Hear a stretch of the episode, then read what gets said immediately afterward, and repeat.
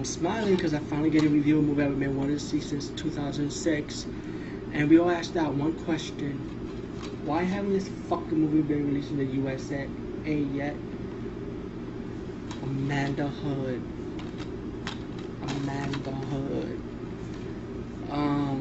Okay, this movie's called All the Boys Love Mandy Lane, and I think this is one of the movies that we all trying to get to come out on DVD here in the US. We got Trick or Treat coming in October, finally. Now this movie was played, they have a release in Europe, this is the UK version, of course. And somehow there was supposed to be a US release, but it never happened. It's 2006 this movie was done, now it's 2009. They didn't have this movie on fucking Blu-ray. What the fuck is that? Okay, you know, I guess I'll look at the camera more. And, okay, let me just, okay, I did the word slasher was Valentine, right? And don't get the wrong idea, this is a good drama slash, I would call it. Just look at the tagline. Check this out. The O.C. meets Friday the 13th. The O.C. was a show in the United States. It's like young kids in Orange County. I hope I'm right. You know, kind of like a Beverly Hills 90210 rip-off. But all in all, it does live up to the tagline. It is like a bunch of teenagers partying, drinking throughout the whole fucking night while they get slash. But before that, the movie's about her, Mandy Lane, played by Amanda Hood. Hottie alert, by the way.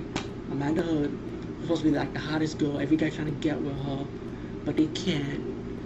So anyway, Mandy Lane went on a retreat with her newfound friends, the popular kids, and like I said, they was gonna kill one by one, but who's doing the killing, right?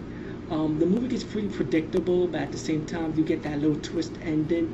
Want to know what the fuck? You know, I mean, I knew what the ending was. I don't want to ruin it for you because it was just ruining the whole fucking movie. But even though it was predictable with the killer, you know, but the twist ending for it was a sell itself. It was like, oh, okay, wow, I didn't know that would fucking happen. But All the Boys Mandy Lane is a good movie. It's a good drama slasher, heavy, like teen drama. Like you said, the O.C. meets Friday the 13th. And the kill scenes are simple, except for two kill scenes that make you go like, oh, you know, like you saw the clip before this review, for example. And I liked the movie. It was pretty good. It's not the best, but it was pretty good at least. So All the Boys Love Mandy Lane, please check it out. Peace, bye.